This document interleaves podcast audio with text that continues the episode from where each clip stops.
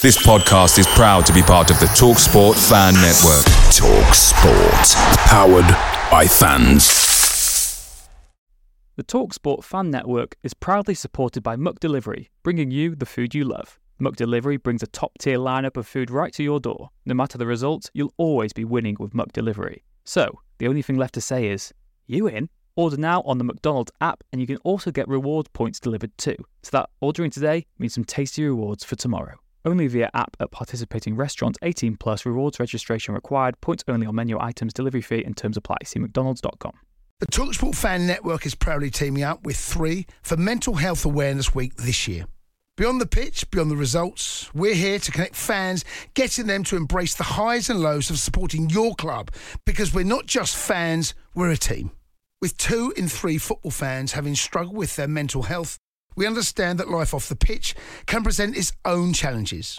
That's why we're committed to ensuring you have the tools to stay connected with your friends and fellow supporters. Take a moment to connect with your mates. A simple text or an open conversation can make a world of difference. And if they don't respond right away, don't hesitate to follow up. Let's all take a moment to talk more than football. Welcome to Rob Ryan Red a Wrexham FC podcast by Nathan Salt and Rich Fay, bringing you all the latest views, news, and interviews from around the racecourse. Now, if you're new around here, make sure to subscribe. But enough of that, let's get on with the show.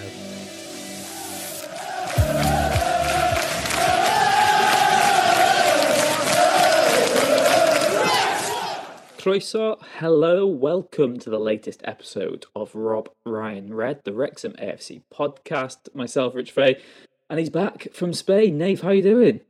Good. It wasn't actually sunny Spain in the end, but I am back, refreshed, ready to go. Belting guest this week, and we've won again, Rich. And I was, I'm, they're going to get mad if I don't shout them out. So I was, uh, unfortunately, I wasn't there. I was with the London Reds uh, at the Sheep Haven Bay, where they like to gather. Barry Jones and the London Reds. Had a lot of fun there watching Halifax and had a lot of fun um, sort of scaring some Southerners with our wild celebration for Paul Mullin's penalty. So, well, good week all round, Rich. You, you got on fine without me, SE. You sort of uh, you sort of did just as well without me, and we kind of upset somebody, but we won't go into that. Yeah, we went into emergency broadcasting mode, but it, it survived, and that's all that matters, really. It was, you know, it, it was good. Um, yeah, I'm gonna give a shout out as well to Dewi, who I met after the Halifax game. He somehow recognized recognized me by my voice and said he expected me to be older, which you know I will take wow. as a compliment. I will take as, for someone who gets paras, uh, uh, ID'd for paracetamol. I will take that as were a. You uh, just, were you just talking? Were you just chatting away? Yeah. Just well, sort of heard, hang yeah. on. Or maybe it was obscenities. Maybe it was me calling the referee a Actually, the referee was all right, but um... did he like the podcast? Does he like the podcast? Yes, yes, he does. He does, and he Very listens nice. to every single one, which is why he's got a shout out. If you tell me you don't like the podcast, I'm not going to mention you. Um, Good so... man, Dewi. Thank you so much, Dewi. But yeah, another win. Wrexham, the promotion push continues. I mean, after Bromley at the weekend, there was a bit of negativity. I know I called it, uh, what do they call it, dismal draw, draw or a, A dire, dire draw? draw, a dire draw. dire I was going for When I was alliteration on on social media. I thought it was a dire game because nothing really happened. Some people took a bit of offence. Maybe it was too strong a word, but for me, it was a dire game which ended in a draw. Was a dire draw. I'm, you know, I didn't necessarily mean that it was a bad point mm. because maybe in the grand scheme of was things, the best part for me. The cheeseburger was the best part of half time, and it took me about 22 minutes to get, but it, that was the best part. That and the fact the goals moved, which was potentially one of the most tin pot things I've seen at this level. Yeah, it's. The I mean, goals actually physically shifting. Like I said, we spoke earlier in the week, didn't we, Nathan? If Ollie Palmer's header had gone in, I mean, who knows? I mean, that is getting National League, doesn't it? I mean, if Ollie Palmer scores a legitimate header and then it gets disallowed because the home team haven't properly like put their the goals in place, yeah. yeah. Um, so who knows? But yeah, Wrexham fourth in the National League table. We're one point behind Halifax, uh, one point behind Chesterfield, who've played two games more, and we are now is it nine points, eleven points behind Stockport, but they've played one game points, more. yeah. But they've played Yeah. one more, more match. So if we were to win a game in hand, it would go down to eight, of course. A bit of a cushion as well, opening below us. I know we kept on saying games in hand, games in hand. We're four points ahead of Solihull. We're five points ahead of Notts, and they've played a game more. We are seven points ahead of Boreham Wood, but they've got two games in hand. But you know, the way that we've played against them already this season, you'd, be confident, you know, going into that. I mean, as Waynne will say in the podcast, we have not given up hope of the title yet. But in terms of the sort of playoff picture, I've gone from being very pessimistic to now not fearing anyone. Oh, I mean, I'm I've become way too optimistic. I've become drunk on the optimism rate. It is well and truly on, I think. And we made a Halifax team, a good Halifax team, look incredibly ordinary. And you, you were there at the Shay Rich for the reverse victory, and we got away with it, didn't we? Rode our luck. Um, and we, you know, we got the winner at the end for more, and there was nothing lucky about um, about about Tuesday night. I mean, the penalties are absolute stonewall, and and really it took a wonder strike to ruin our clean sheet. There's nothing Dibble could do about that. It was a really accomplished display, which I think earlier in the season at home we would not have been able to produce. Yeah, exactly. It was a really good goal from Zak Dearnley, former United youngster that I've watched a few times. He's at Oldham, I think. He didn't really do much there, but yeah, it was a, really good goal. But what performance, and arguably the best performance of the season. I know that we've had the Wood one, which was really good as well, and we had Chesterfield away, which was a really good second half performance. But in terms of a total 90 minutes, I mean, it should have been five or six. It really should have been. And every player was just immense, really. No one had a bad game. A couple of shaky moments with Dibble, but he was, you know, he was he was fresh in the squad and maybe had extra expectation and pressure on him to not make a mistake because there's extra scrutiny on him at the moment. But he made some important stops and and came out and, and got the ball well and collected it well from set pieces. Everyone else was just, you know, picking him out of the match. You could have just done a tombola, really. It, it didn't really matter. They were all excellent and yeah, just positivity, and you know, hopefully this should be out before the Wales playoff game. As could be a very, very good week ahead as well. So I guess Nath plug the podcast. So you know, robryanred at gmail.com if you want to send us an email at robryanred on Twitter. If you're new around here, please do leave a like, subscribe. But Nath, should we roll on with our guest? Roll the tape, Rich.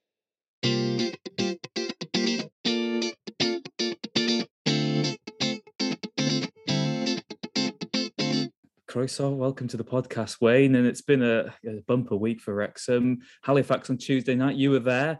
Where does that rank for you this season?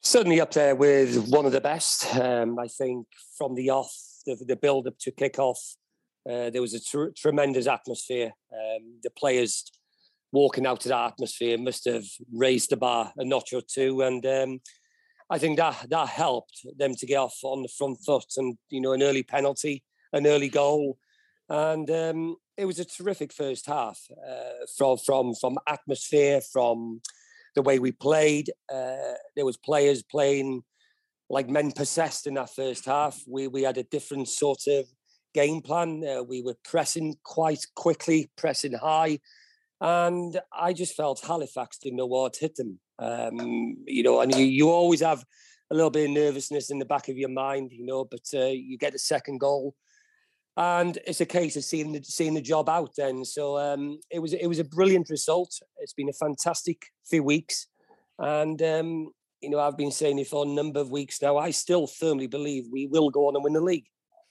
I love that. Love that confidence. What what do you think's changed, Waynne? Because for me, it just seems like Ollie Palmer was that final piece of the jigsaw. We've, now that we've got him, we've got someone to play the ball out to. Mullin gets the ball in better areas because he's not having to do the dirty work himself. Got someone to hold mm. it up midfield's not getting bypassed as much because the mm. players have an easy out ball as well. Yeah. What do you think it is that's changed for us? Well, I'd certainly agree with with your your comments on Ollie Palmer. It's it's helped. Um, you know, you, have mentioned one or two things.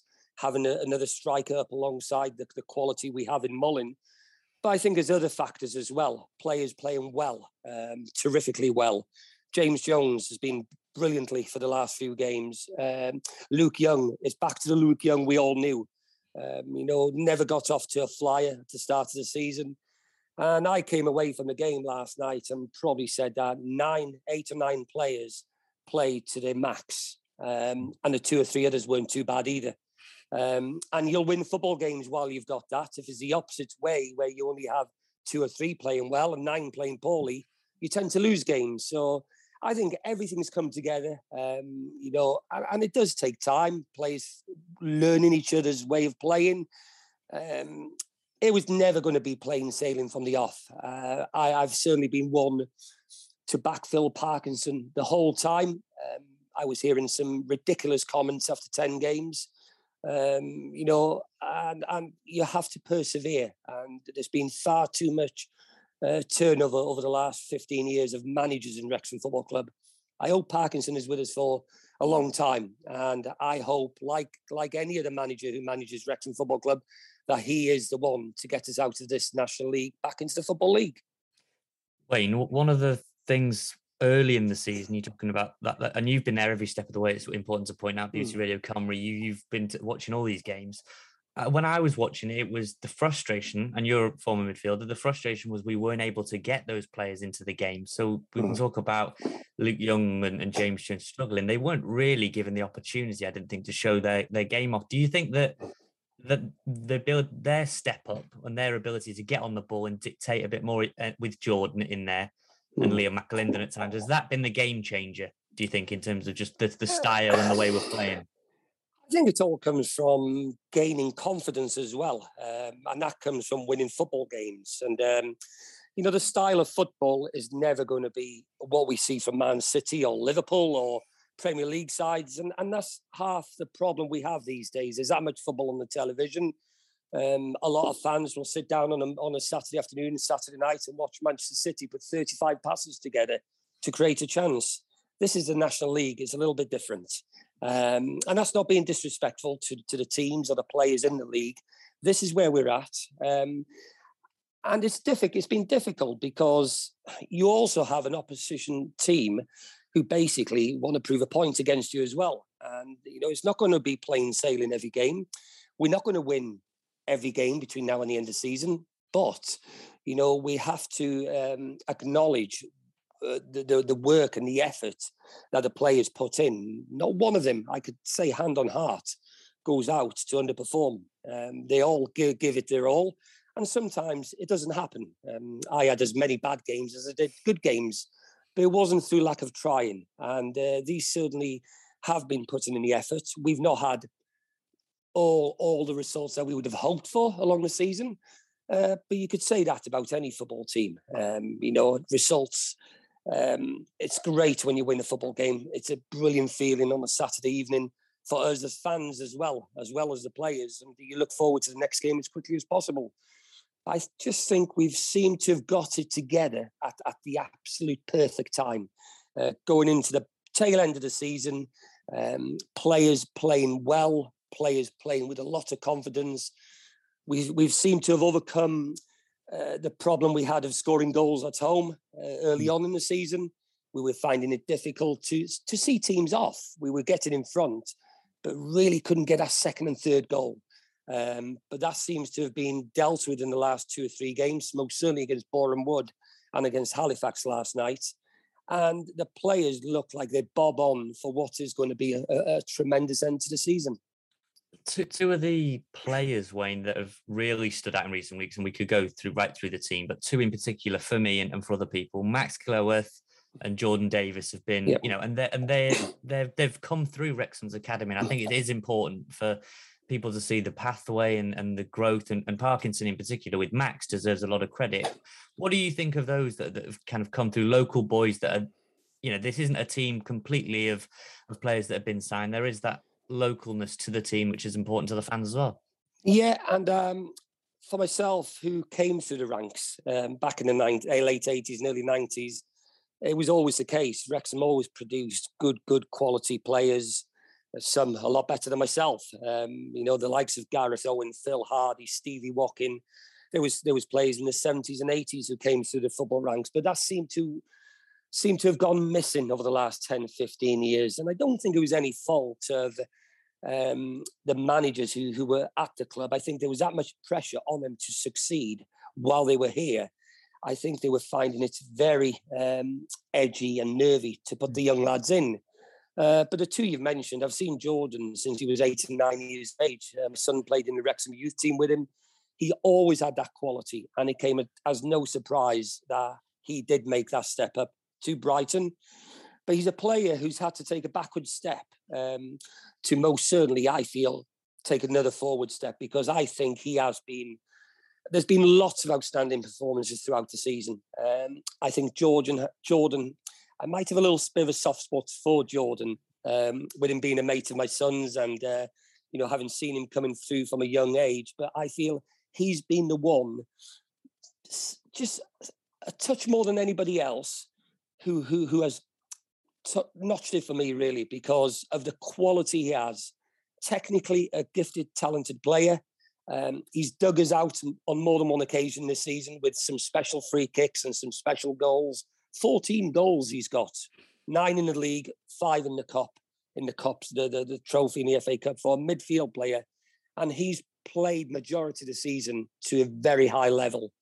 And um, Max Cleworth, the other one you've mentioned, it's been a fantastic rise for him. Um, one, all credit to the manager um, to, to give the youngster a chance. And he has not looked out of place and he's grown as every game's gone on, gone on. And you know there'll be certainly eyes watching him uh, 19 years of age to perform like he is uh, most certainly the way he performed last night i'd be very surprised if there was no interest for for max at the end of the season um, but but credit to the players alongside him uh, you know ben tozer uh, I, I fully love the way he plays the game. Um, you know, he dictates from the back, uh, right foot, left foot. It's not just about a long throw with Ben Tozer. He has some some real quality. But I could go through the through the team, Nathan. You know, with every single player. Um, you know, I've mentioned three there. Without that's mm. without mentioning Mullin and Palmer, Jones, Young, yeah. Reece Hall, Johnson. I could just keep going on. you know, you know, we, we had Rob Lainton injured at, at, Bromley. I was there at Bromley. You think devastating? I thought Dibble last night, beaten by a, a strike he, he couldn't get anywhere near that. He's made some big stops, big save, big interceptions. It the, there's so much confidence in that in that team now. And I, I was saying yes last night on on Twitter that Ben Tozer, I think, is something of a of an unsung hero because, like you say, people say, "Oh, he's he's he's the long throw," but he deserves as much credit as Parkinson in this development of Cleworth because he's been there next to him, and what a what a valuable resource that is for Max to have someone like Ben who's been up. He's got promoted, and for for seasons gone by, when we haven't had many winners in that team that have been there, done it, you know, got the t-shirt, and now we do. We've got full of them. We certainly have. Uh, it's a it's a team full of full of full of winners, and as you said, you know, Ben Tozer, he's been there, he's done it, uh, Newport County and Cheltenham. Um, and he does have that quality and experience of, of doing it. And, um, you know, to the goalkeeper situation, I, I had said early on in the week this week, uh, Phil Parkinson's really fortunate to have two quality goalkeepers. Um, not only Rob Lainton, who, who we all know is he's number one uh, goalkeeper, but when he doesn't play, he's got somebody of Christian Dibble's uh, quality uh, that he can call up on. And um, yeah, the goal last night, I don't think he'd have had three goalkeepers in would have stopped that. But he can be proud of the, what he's done in previous games when he has come in, uh, when we've lost Lainton. You know, there's been times, I most certainly remember last season under Dean Keats, where when Lane, uh, when Dibble played a number of games, he kept us in a lot of games. So to have the quality of those two goalkeepers, you know, it, from Christian's point of view, it must be difficult being classed as a number two. You know, you're sat most weeks on the bench if your first choice is fit. But he knows now he's going to have a run of games in in the side, I would imagine, till the end of the season. And he'll gain confidence from that and he'll prove his worth to, to, to and how valuable he is to the squad as well. Yeah, I think as well, another point that I'd say on that is like when you're out of the team all the time to come in, if you make a mistake, it's got to be over amplified anyway. And you're going to be more susceptible to mistakes. You're not match fit as such. You've not really got the experience. And last night, Dibble comes out and gets that ball, I think from Jordan Slew, and then Palmer scores about 90 seconds later anyway. It was a massive moment in the game when he went out and caught it.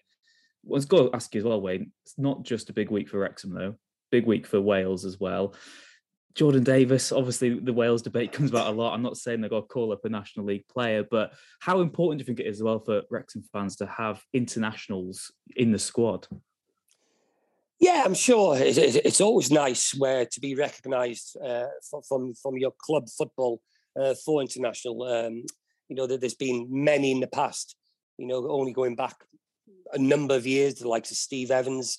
Mm. Um, I'm not sure if he would have been our last uh, player to have played for Wales, but um, I think the fact we've we've dropped down to the, the National League hasn't helped our cause and hasn't helped the players' cause. But uh, yeah, most certainly, John John Davies performances will not have gone unnoticed, but you have to remember that there's a lot of players, Welsh players, playing Championship football, League One football, probably who haven't had a sniff. So um, it's it's going to be a big ask to try and get him to try and get himself in towards our Welsh squad. But if he keeps playing like he is, then you know, it, excuse me, it doesn't go unnoticed by by the people above. And uh, you know, how, how, amazing would that be for a player from this level to get into an international squad?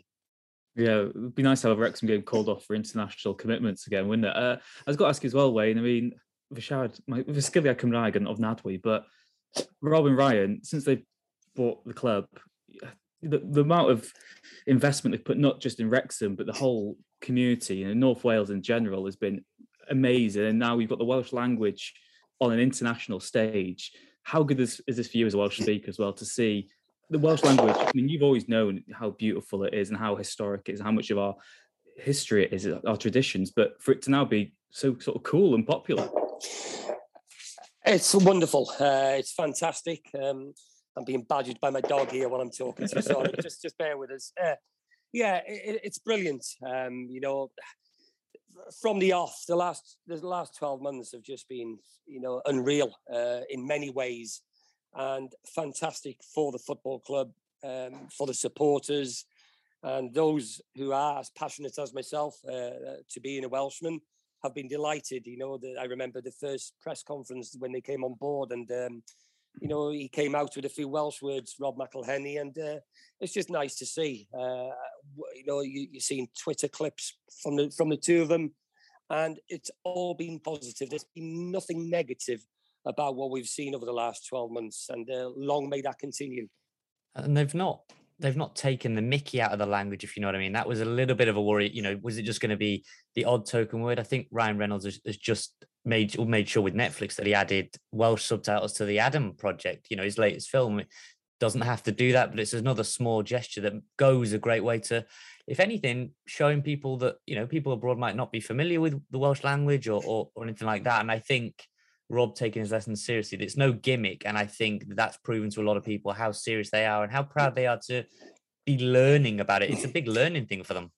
It is, and um, not an easy language to learn. Um, you know, it's it, it.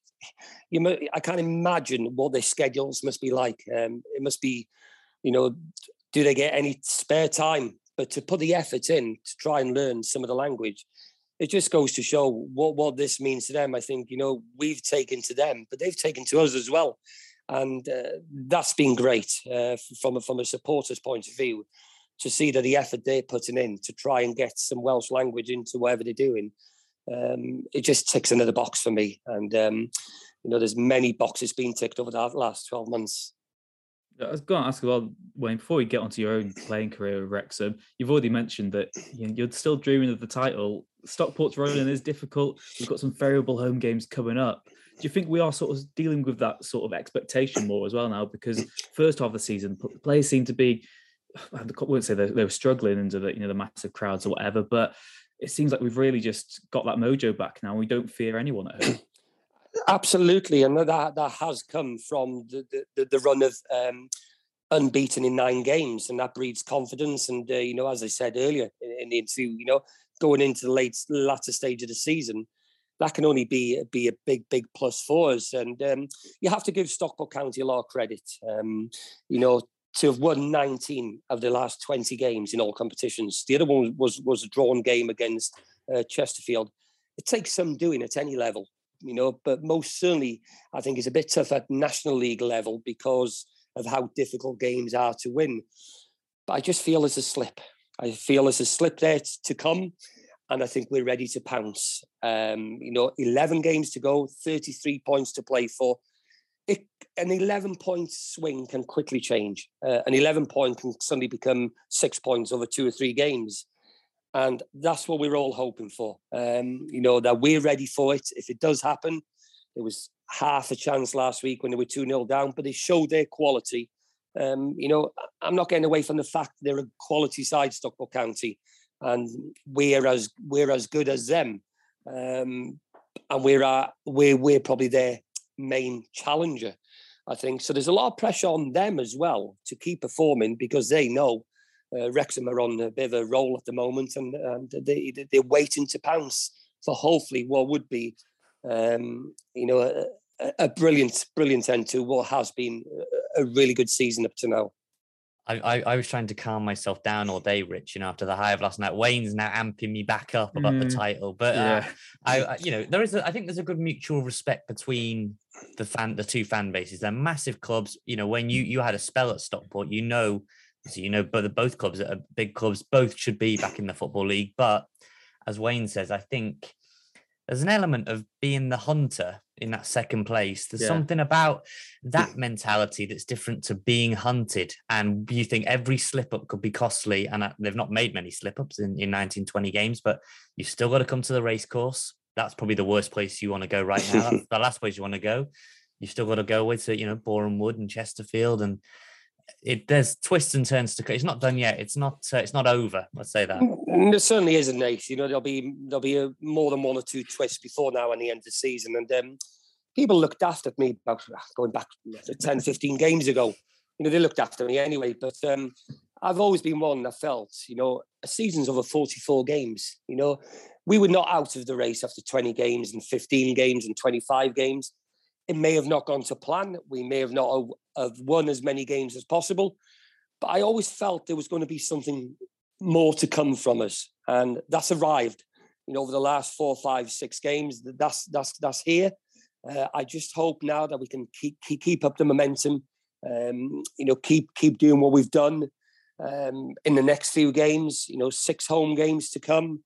You know, have the same sort of attitude that we had last night to play Halifax to playing Dover on Saturday because there's no easy game. And it comes down to the mentality of the players at times as well.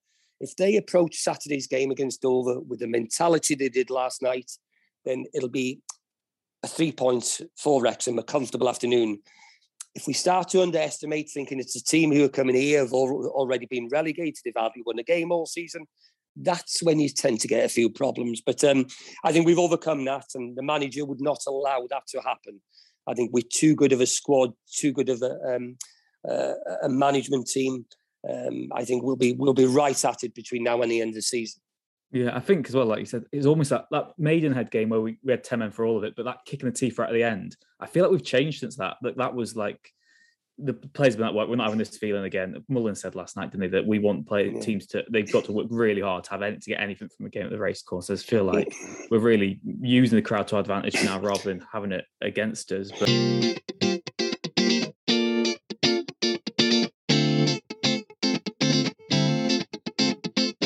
you, you like Man United as well. But was the dream always to to put on the Wrexham shirt? Being a North Walian, a proud North Walian, obviously, yes. You know, they they, they were the only um, Welsh team in the Football League at the time. And, uh, you know, back to my younger days, it was just, you know, wanting to be a professional footballer. And, um, you know, to have the opportunity to come to my sort of local club, even though I was 75 miles away, um, it, it, you have to say it was a dream come true. And not only to have come here at that time, um, you know, I knew the history Wrexham Football Club had um, I remember some of the international games that were played here Wales, Spain, Wales, England. But to arrive here and to have the, the quality of players like Joey Jones and Brian Flynn, players who had watched on television growing up, and then, you know, to be in and around them on a daily basis, it was just, you know, stuff that dreams are made of, and you, you, pinch yourself at times to to to to, to realize it is true.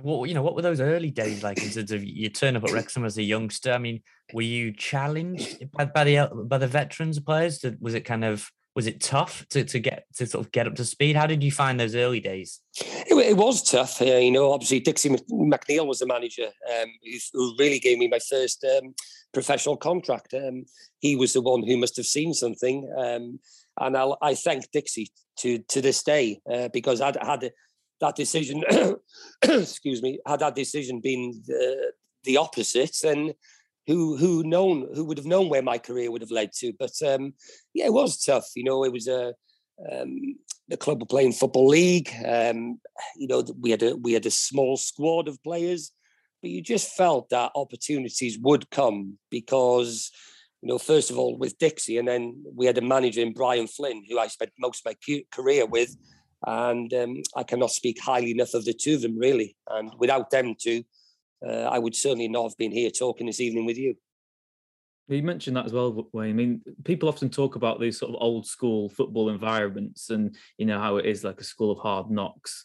Was it really difficult? Uh, I mean, how how were you treated as uh, as you know the, the sort of local lad, the teenager in the squad?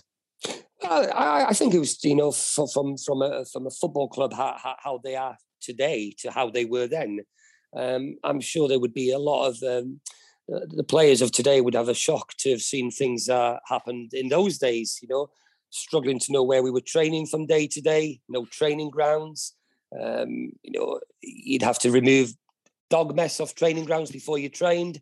Um, no real sports science. Away trips were cases of lager on the coach for a trip home with fish and chips. And um, but it didn't, didn't, do me any harm because I went on to have a, a fantastic career. Um, but it's, it is more you know disciplined in a way now. I think players, I wouldn't say they were they were fitter than me um, because I was one of the fittest, um, along alongside the likes of Andy Thackeray and Phil Hardy, who were also fit lads. Um, but that was one of my biggest strengths. So I wouldn't say players today, um, even though they have all the sports science, they'd have been fitter fitter than me. So um, it was just nice just to put on the shirt. I can see the emblem on your tracky top there now, and it, it brings back so much, so much memories. You know, um, every time I run out to that race course, you know, at, at that time we had the Kop end. Um, it was just a fantastic feeling. You know, just just a kind of word before we get onto some big games, Europe and in the cups. Joey is, is somebody that we always try and ask people about. He's, he's he's a cult hero that's gone through generations. Younger fans now are still getting told the great Joey Jones, and he gets great applause when he's at the games.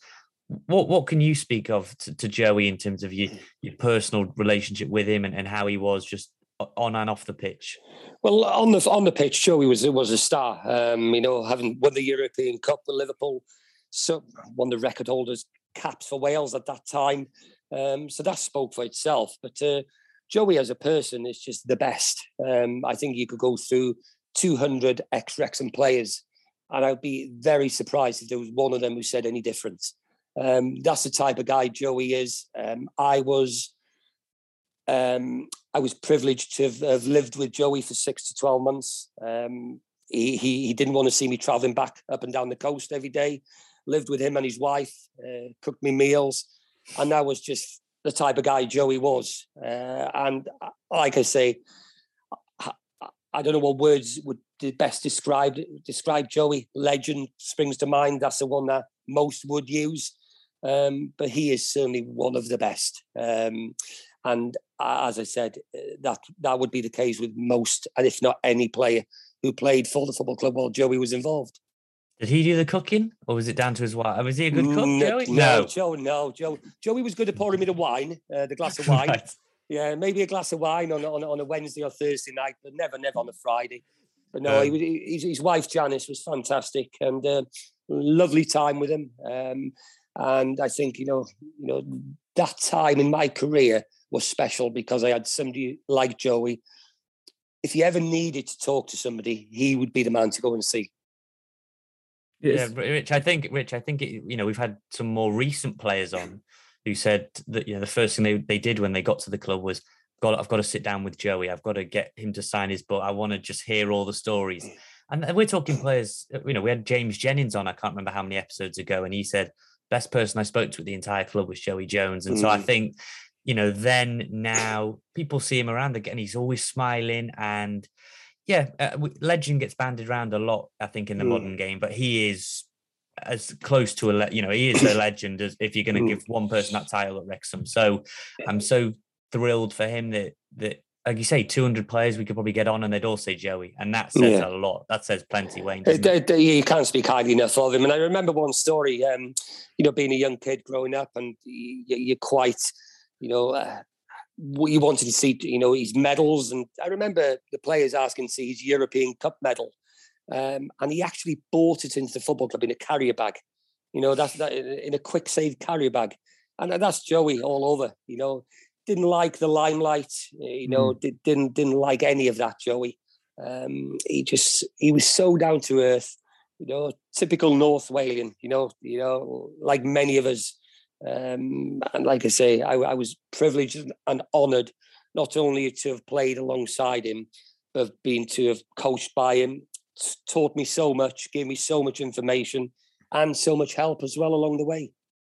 Yeah, like I said, it's it's weird, isn't it? Because when you think of the nineties of Wrexham as well, so many of the cult heroes, some of the icons are in the teams you played in, and like you said, the managers you had, like they're just legends of the club as well. And it's just such a rich period of sort of history for the club. You know, we had some of our greatest ever results there, and you know, Waynne, you were always sort of involved in them. I know you've gone, you're quite modest about maybe what you did, and maybe an unsung hero in the sides, but for you, sort of breaking through to the Wrexham squad and and the way it sort of panned out for you, you became quite an integral member of the team going forward.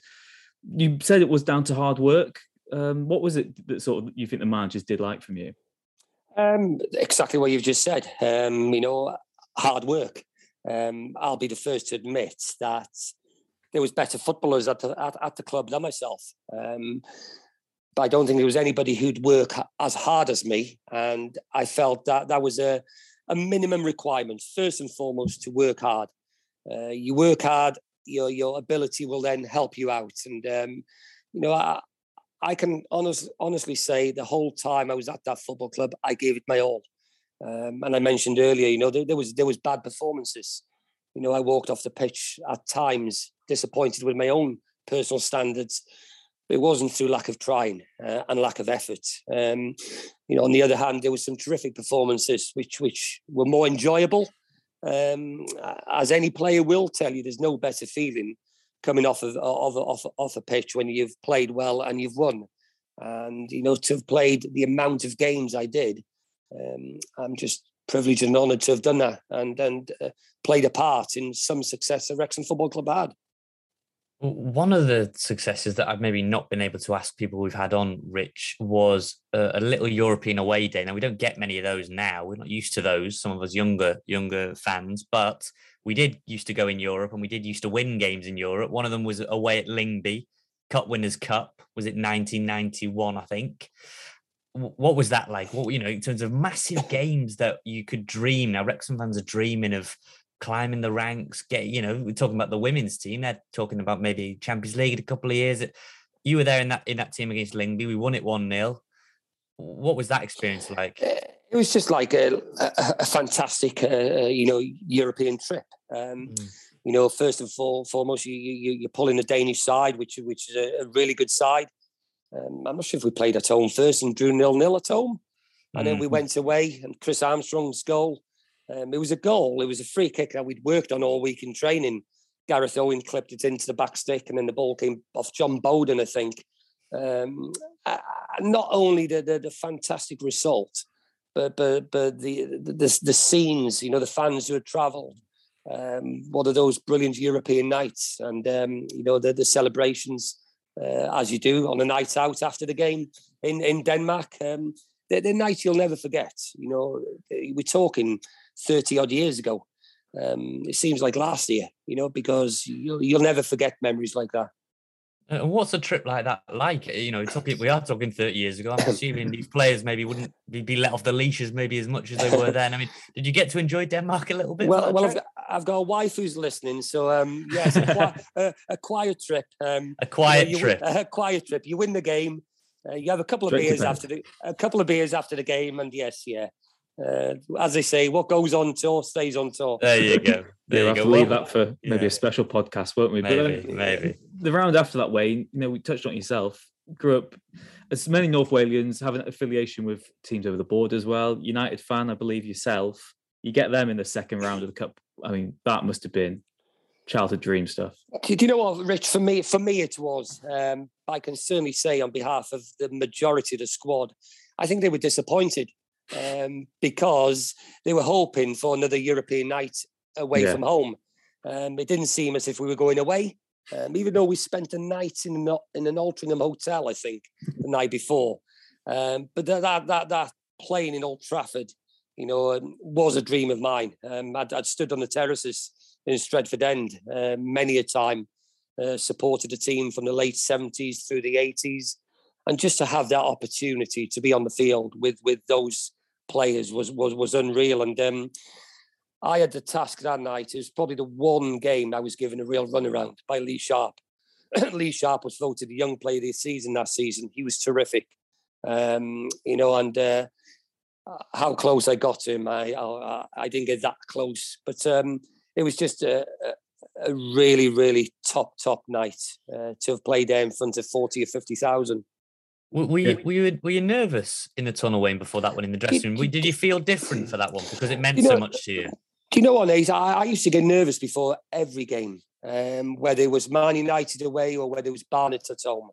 There was always that little bit of nerves, um, which many a player had the same. Uh, there was players.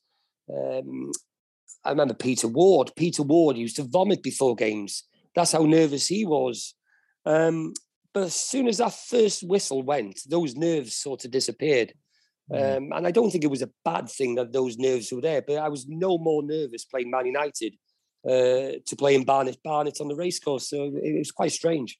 Yeah, I think I might be vomiting before if we're in the playoff final. I think I could be thrown up at Wembley Way.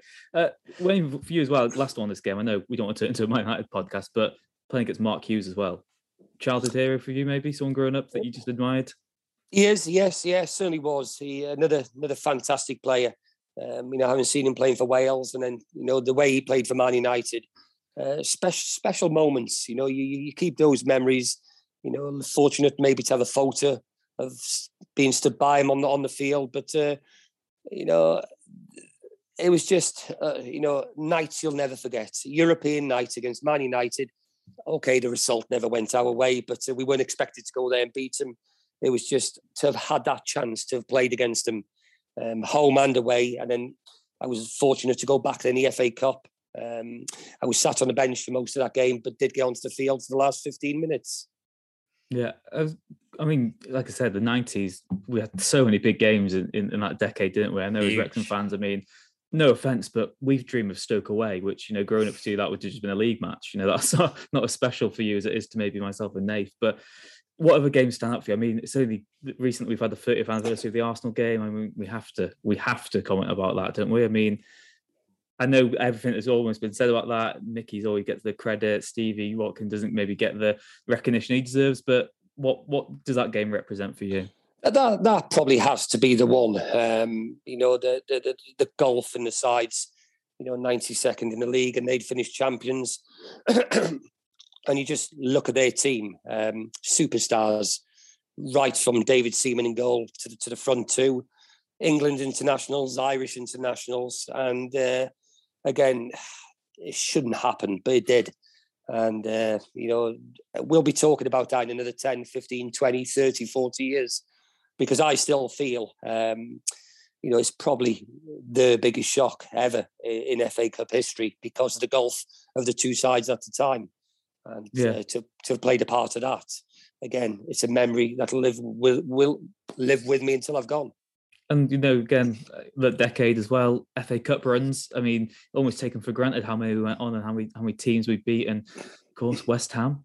I mean, is that a personal? I mean, where does that rank for you in, in terms of your sort of your personal achievements? Again, another high one. Um, you know, I can't say, um, you know, it, it, it, because I scored the goal. Um, you know, the Arsenal one is is is my my favourite one because of the, the you know what happened. But to have gone to West Ham and got that drawn game and to have scored against him, you know, that, that was uh, one again. Uh, that, that, that's up there among, amongst the rest. But I say to people, and it looks daft at me, um, you know, to have played any game and uh, for Wrexham meant as much as any for me. Uh, just to have had that honour and privilege of, of, of, pulling on that shirt on, on over 240, 250 times. Yes, people will look at the bigger FA Cup games and the bigger European games. But the the lesser games meant as much to me, um, you know, even though they don't get highlighted. Um, so no, I was quite, you know, over over a 14 year period, um, which was a long time, you know, to, to be involved with a football club. Um, not too many um, go on to do that length of service these days, but there was many of us through the 90s who, who played for the club for a long time. I spoke to Mickey recently ahead of around that 30th anniversary, and I also got to the privilege of speaking to Brian Flynn and, and I was chatting to Mickey about Brian. You've said, you know, on record before about how how much of an influence Brian has been. I mean, what what can you sort of say to put it into words of, of, of the impact he's had on the football club for decades? You know, he come back a little bit and has played it, and he's played a big role in Welsh football as well, hasn't he? In terms of the ability to spot a player is almost unrivaled. Again, he's another one you you cannot speak highly enough of. Uh, Brian Flynn. You know, he, we were playing second division football at the time, and I'm sure you know a lot of supporters don't even remember that they weren't around to see it. Um, you know, a lot of supporters these days only ever remember National League football. Um, so Brian Flynn did play a big part uh, in certainly a lot of players' careers uh, in in the way the football club went. Um, it was just unfortunate that they started to take a dive, um, which which resulted in dropping down out of the football league into the national league. And not for one minute did I expect to still be here 14 years later. Um, you know, I never felt. Um, I thought, like like many others, you felt as a case of right, we've dropped down. It's a case of coming back.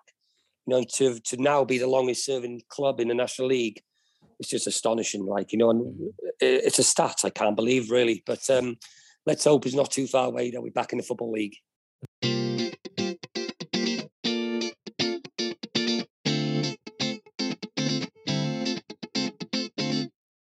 On on kind of the way it ended, Waynne. You know, for some of the players that we've spoken to, there's always a disappointment uh, the way it ends at Wrexham. It's a massive club, and, and you particularly have been there such a long time.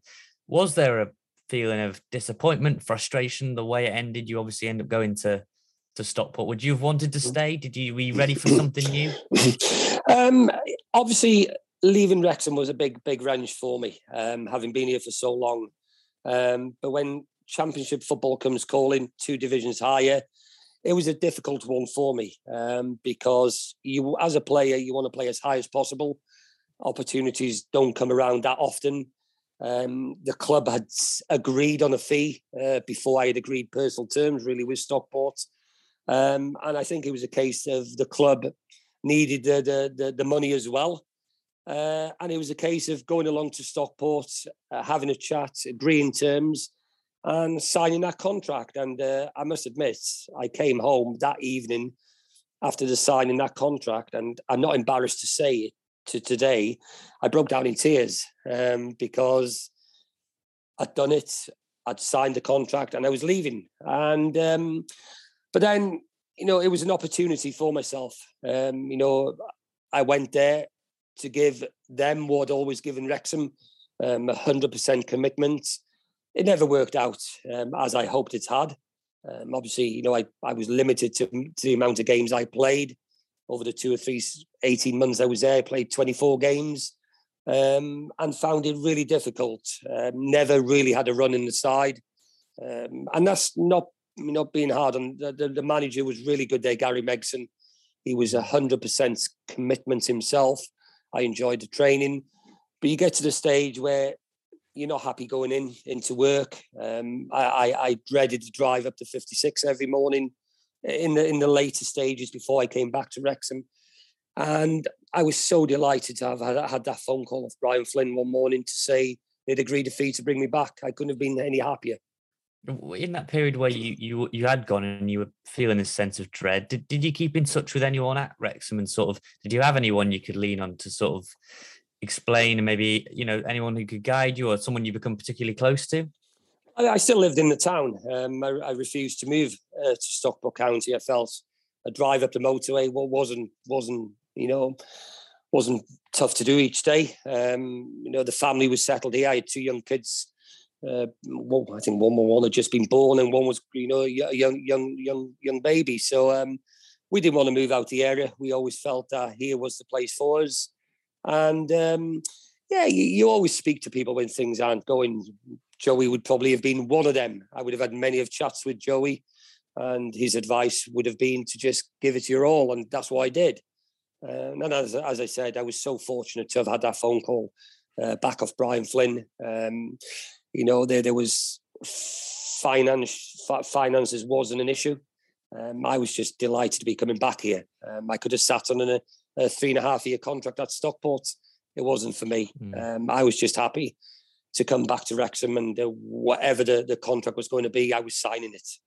You can take the man out of Wrexham, can't Yeah, you? You can't, yeah. can't take Wrexham out of the man. I mean, had there been any other opportunities for for you to leave the club? Had there been any other interest in the 90s? Or did you already always sort of just tunnel vision No. and want to stay at Wrexham? there was a lot of rumours um, in those early nineties for a lot of young players. You know, there, there was a lot of young young players in the side, uh, the likes of Phil Hardy, Gareth Owen, Lee Jones, Steve Watkin, and because the club was always doing well, there was always um, little little whispers. Uh, there was scouts watching certain players, but uh, nothing real concrete. I was never called in by the manager to say um, they, they were they, they were considering an offer. Um, I think it was the case of maybe Brian Flynn wanted to build a squad around the young players as well. So, no, nothing that I know of. Um, I'm sure if you ask Brian Flynn, he might be able to tell you something different. But um, you know, the, the the one and only real offer that came in uh, that, that Brian Flynn thought it was worthwhile uh, was the one from Stockport County. talking about we, we mentioned it but i think right at the start about wales games at the racecourse and, and the plans are now afoot that there'll be a, a Kop will be redeveloped into the biggest stand in the ground and that holds a great nostalgia to people that maybe haven't been on there for a long time or, or never went on there what would it mean do you think to, to have Wales games back in the north because I think for so many people they'll be going down to Cardiff on, on masses in the buses and mini buses from Anglesey and uh, you know from Wrexham and Mold and one of this and all these other places what would it mean to sort of have that? Because I feel like a lot of people have seen these games in Wales, in the south, in the capital, and and you know the north has been maybe you know looked over, glossed over for for a long time. Yeah, um, I can understand why uh, why the games have been taken Sure. down to the capital. Um, games have also been played in Swansea. You know, they've been Premier League stadiums, and um, Mm. I, I do fully get that. Uh, but with with what's going on and the way we're going up here, um, I don't think uh, it will be too far away before um, we get a game back here, an international game. Um, you go back to the 80s and 90s, the, the, the likes of Barry Horne, uh, Kevin Ratcliffe, they used to love playing on the racecourse.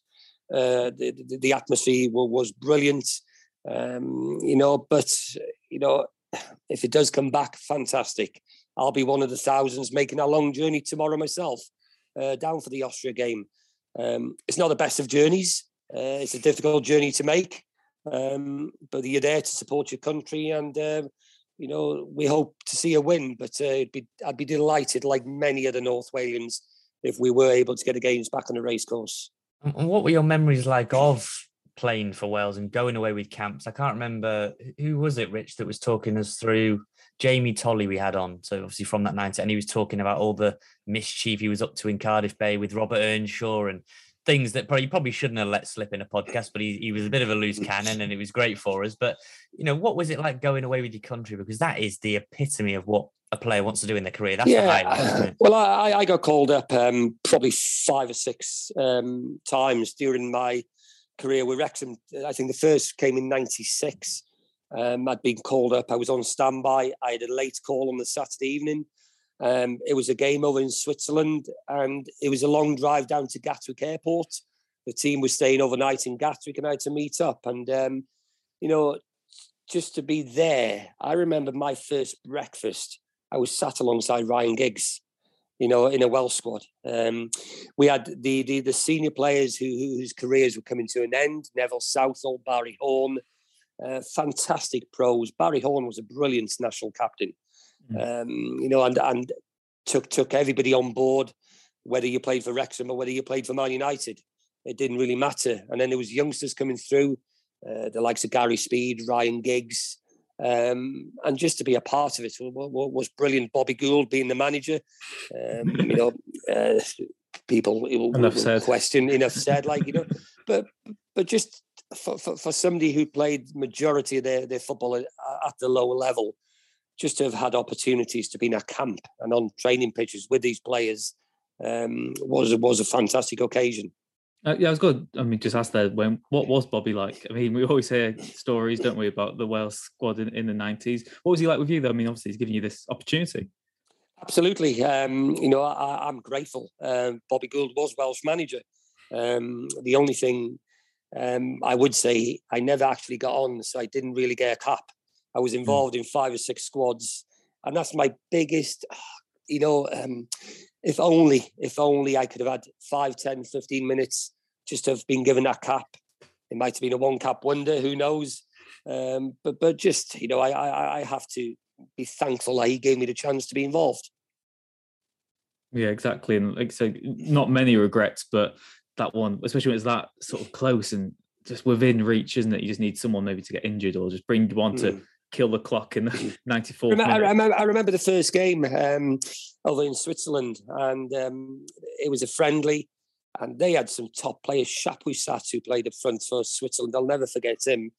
And we, we Bobby Gould, it was, uh, I think it was, you could use seven subs, and it was probably eight or nine in the squad. and We'd use six subs, and I remember the words were, and it, it taught me a lesson as well because he said, Who, "Whoever's ready can go on," and it was Robbie Savage. He had his shin pads on ready, and he went on. That could easily have been me, and who knows where my career could have gone then? Because, and I'll never forget. You know, and I've al- I've always, you know, thought after that as a sub, get yourself ready, get your shin pads ready. But um, I wasn't quick enough on that night over in Switzerland because Robbie beat me to it.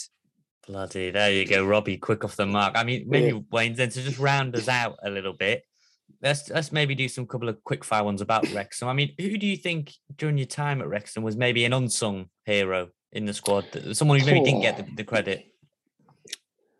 Mikey. Um, let me see. I think I think there was always credit given. You know, Phil Hardy was a quality player, uh, somebody who you felt, you know, from a very young age. You have to remember Phil came into first team at a young age and played a lot, hundreds of games, and could easily have gone up a level or two. So um, I think probably Phil Hardy, being a left back, you know, if you're a centre forward who scores goals. Uh, you know, or midfield who scores goals, you tend to take the limelight. But uh, Phil never seemed to be given the credit uh, of the player he was because he was a really good top draw player. when we think of the sort of the strikers now, you think of Paul Mullin, for example. He's compared to the strikers of the '90s as well. For you, who was the best natural goal scorer you played with? Uh, I'd have to say Gary Bennett, um, just just for his goals.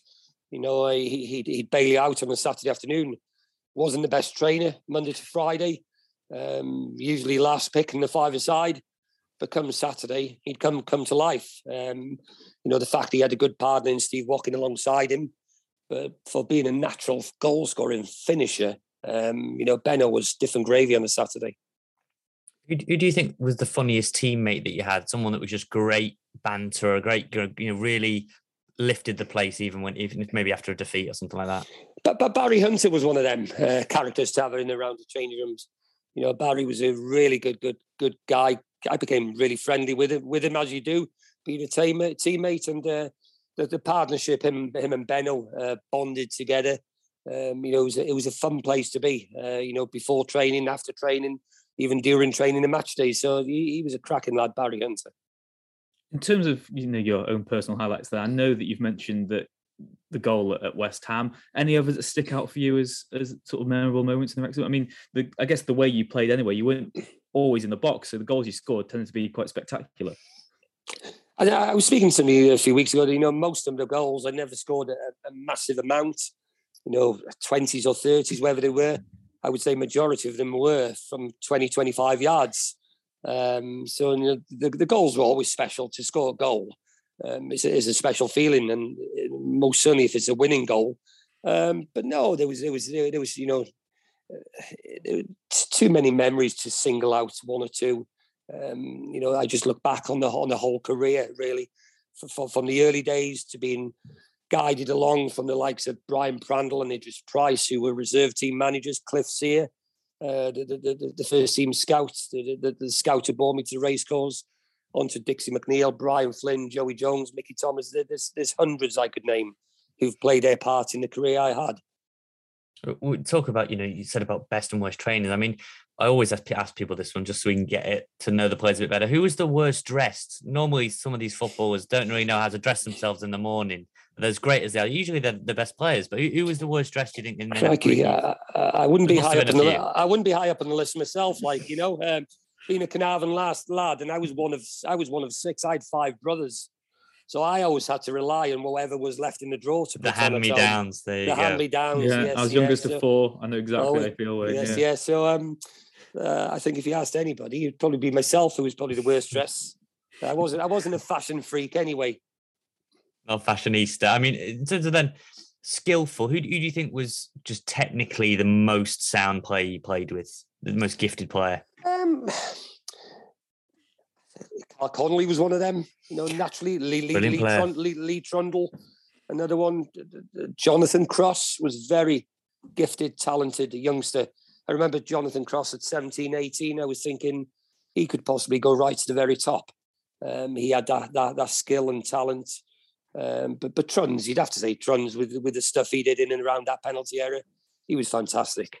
Brilliant Well, player. You've Brilliant already player. mentioned Rich. Lee Sharpe, Waynne. Are there any other opponents that you know have really left their mark on you, and you've been like, wow? Because obviously, seeing someone in person as well, like watching them on TV is enough. Seeing them in person is different, but then playing against them, I can't even imagine what what it's like.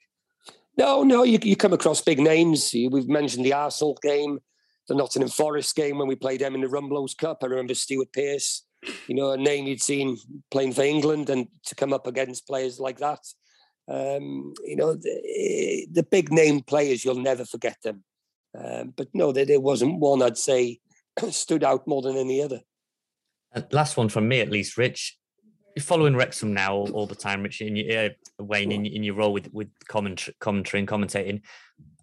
Since you've maybe not been playing, you've been following Wrexham. What's been one of your best memories? You know, for us, it's with maybe FA Trophy final or away at Brighton, or there's been loads of games Ch- beating Chester in a derby. There's, there's loads, but any anyone stand out of where you've really just just felt a, a real sense of just as a fan, you've loved it. Have to say that the day Ryan Reynolds and Rob McElhenney came across last year, um, that that that was special. Um, you know, and that, that's not talking about a match we've won. Mm. Obviously, there's some high moments. The the, the, the FA Trophy win uh, while we win the National League. Uh, there's not been too many highs. I have to Yeah. say, um, it's Mm. difficult to to pick a lot too many out. But that, that special day at the racecourse, just to see them in and around the town, um, that, that, that was quite unreal.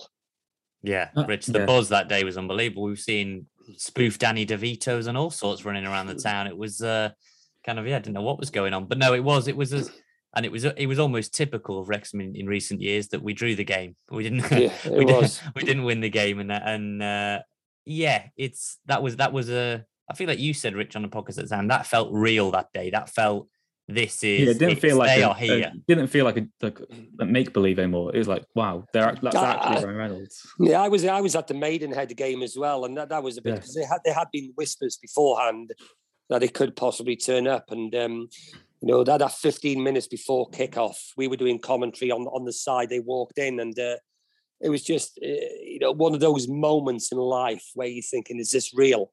You know, the camera crew arrived, and then you, you see the both of them walking in, and um, so that was a special moment to have seen him there that night, and then the three or four days then, the, the Wednesday, Thursday, Friday, when they were in and around the town, mixing with the fans, drinking in the turf. You know, it's what dreams are made of, really.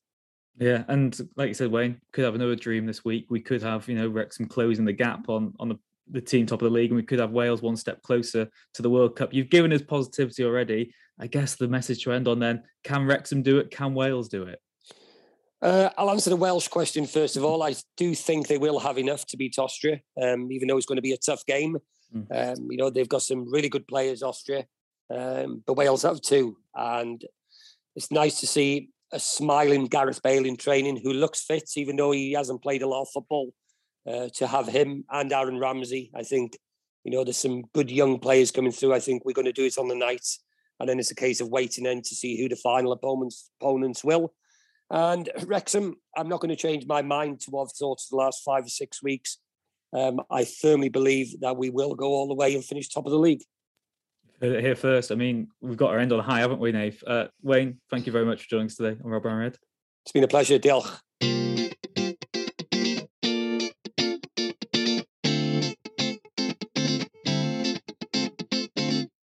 Well, I mean, we could have gone on for a few more hours there, really. If it, Waynne was very kind, giving up his time. Um, you know, before he headed down to the capital to, to go watch Wales. Just a brilliant speaker, isn't he? So modest, brilliant speaker and great tales as well in there. And you mentioned earlier, Rich, about emails. You can get in touch with us on email, robryanred at gmail.com. We have got a few good emails, which I think we'll try and keep for another podcast where we're just chatting away. Rich, some really good. I've got really one in particular that was talking about the tactics I thought was really interesting. I know it wasn't from Pep Guardiola or Jurgen Klopp. And if you want to get in touch with us on Twitter, at Rob Ryan Red, we're really appreciative of the support on there. Twitter spaces are becoming really popular now. And yeah, join us. It's going to be one hell of a roller coaster finish. Rich, anything else I've forgotten or uh, not said? Because it's been a bumper podcast. We're thrilled to get Waynne on for the 60 episodes.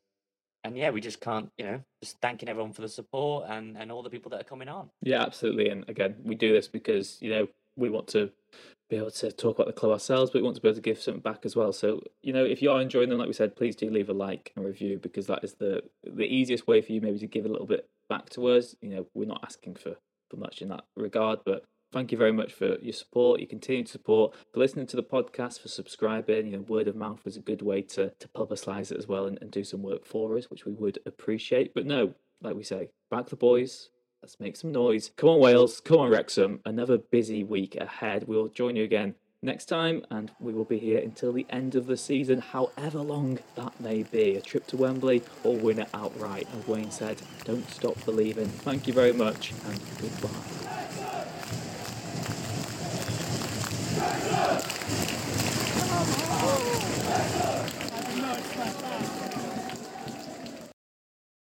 The Talksport Fan Network is proudly teaming up with Free for Mental Health Awareness Week this year. We understand that the journey as a supporter isn't always smooth sailing, but rest assured you're not alone. There's a vast network of fellow fans who share your passion and may be experiencing similar challenges. Honesty is key in any relationship. If your friend asks you how you are feeling, tell them honestly. If you're going through a difficult time, let them know. Opening up about how you are feeling can really make a difference. After all, they are your mates for a reason. Let's all take a moment to talk more than football. It's the 90th minute. All your mates are around. You've got your McNugget share boxes ready to go. Your mate's already got booked for double dipping, and you steal the last nugget, snatching all three points. Perfect. Order McDelivery now on the McDonald's app. You in?